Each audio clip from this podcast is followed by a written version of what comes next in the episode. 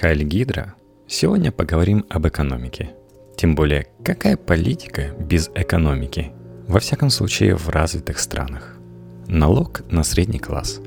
Почему прогрессивный НДФЛ ударит не по богатым? Текст Олега Буклемишева, доцента экономического факультета МГУ для электронного журнала «Репаблик». Почему изменение ставки подоходного налога одновременно и плохая, и хорошая идея?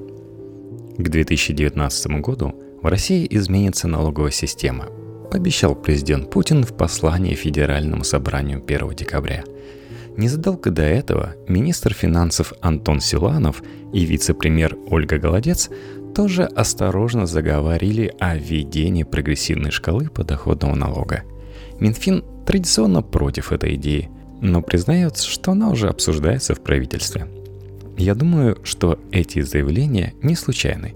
И дело действительно идет к налоговой реформе. Основной побудительный мотив понятен. В стране фискальный кризис, бюджетный сектор не справляется с возложенными на него объемами финансирования. Для того, чтобы заплатить Тришкин кафтан, в ускоренном порядке идет фронтальное урезание обязательств бюджета. Но это возможно лишь до определенной степени. Очевидно, что потребуется наращивание бюджетных доходов – а значит и налогового бремени. Вариант, который чаще всего обсуждается на публике – введение прогрессивной шкалы подоходного налога. В отличие от ряда коллег, я отношусь к этой идее скорее с одобрением, но вовсе не по фискальным причинам, о которых обычно принято говорить. Например, в 2015 году сборы от НДФЛ составили 2,8 триллиона рублей. Это порядка 10% совокупных налоговых сборов или примерно 5% совокупных доходов населения. Далеко не все доходы подпадают под налогообложение именно НДФЛ.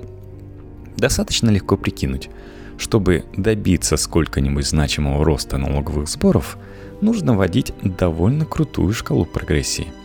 И на фоне продолжающегося уже два года поступательного снижения реальных доходов населения это будет действительно смело – Чиновники предпочитают говорить о прогрессивной ставке НДФЛ как о налоге на богатых. Но это чистая иллюзия. Богатых в России не очень много. Более того, эти люди получают доходы не в том виде, который облагается подоходным налогом, и имеют все возможности для уклонения от выплат. Думаю, что повышенная ставка будет вводиться начиная со средних зарплат – потому что иначе водить ее вовсе бессмысленно.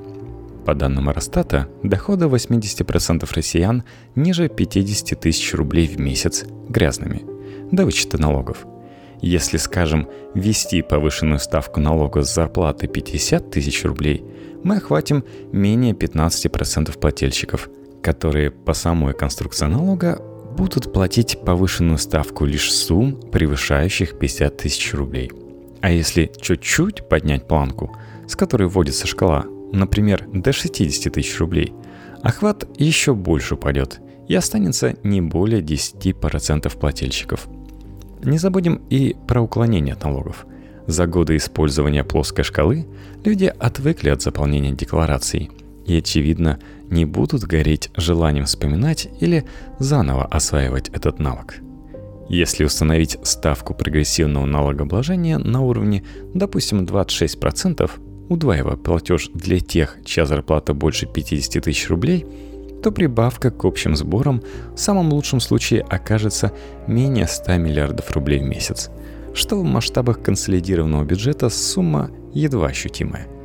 В любом случае, повышенная ставка подоходного налога почти никак не затронет те 10% самых богатых людей, в чьих руках, согласно международным отчетам, сосредоточены 90% благосостояния России. Это богатство – собственность, а не доход. Налоги на собственность устроены по-другому. И эта собственность, как правило, не задекларирована в России. Это первая причина, почему прогрессивный налог не сработает так, как хотели бы власти. Даже если обложить им широкие массы – денег будет не очень много. Вторая причина, почему повышенный НДФЛ не решит бюджетные проблемы, в том, что это региональный налог, и вся прибавка достанется регионам. Прогрессивная шкала – это не только налоговая реформа, но и глубокие преобразования в сфере бюджетного федерализма. Казалось бы, это хорошо. Давно пора дать больше ресурсов регионам. Но, как убедительно показывает Наталья Зубаревич, от отдельной взятой децентрализации много проку все равно не выйдет. Неравенство между регионами по фискальному потенциалу настолько высоко, что масштабное перераспределение все равно потребуется. Многим региональным бюджетам такая прогрессия не поможет вовсе, поскольку получателей доходов свыше 50 тысяч рублей там почти нет. Структурировать новое бюджетное распределение в наших условиях действительно сложная задача.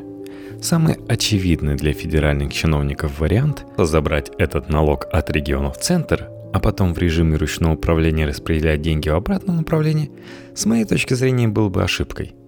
Межбюджетная реформа должна быть направлена на децентрализацию и одновременное повышение свободы регионов и муниципалитетов в использовании ресурсов и ответственности за окончательный результат при устойчивости раз и навсегда установленных центром правил игры – но с каждым годом регулировка этой системы все больше происходит в непредсказуемом ручном режиме.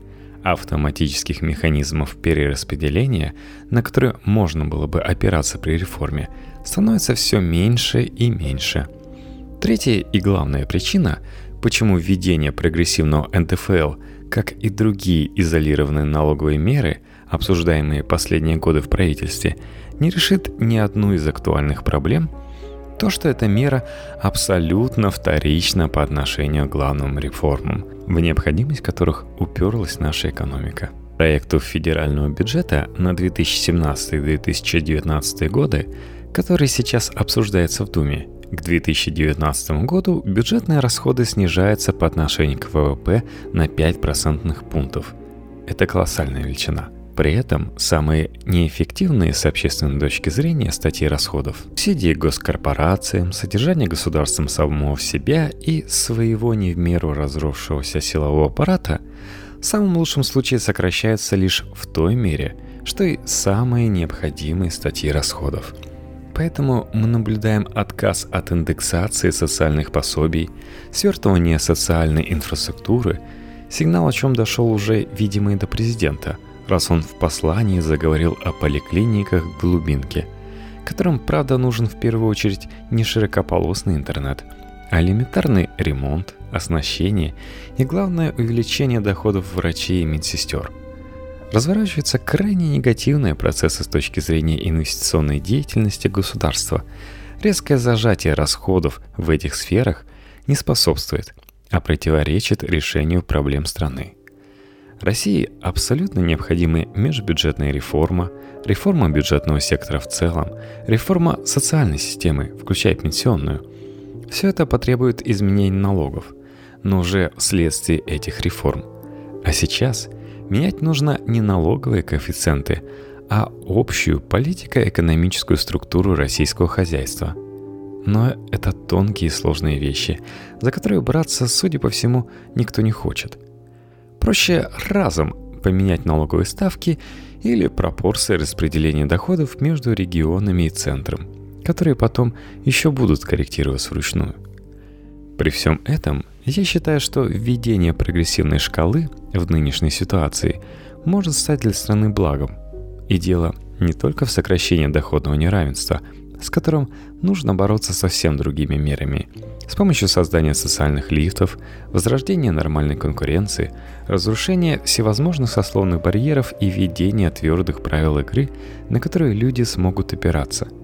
Самое важное свойство прогрессивной шкалы подоходного налога – это то, что она, как ничто другое, дает людям понимание, что они не послушные винтики государственной машины, а ее принципалы – налогоплательщики – Заполнение налоговой декларации и перечисление денег в бюджет, по-видимому, затронет весь средний класс, заставив его представителей лишний раз задуматься о том, готовы ли они платить за это правительство, эти государственные СМИ и прославляемые ими антитеррористические бомбежки в тысячах километров от российских границ, за этот суд и полицию, за эти школы и поликлиники, за эти дороги – и этот вопрос в истории с прогрессивным налогом мне представляется наиболее важным –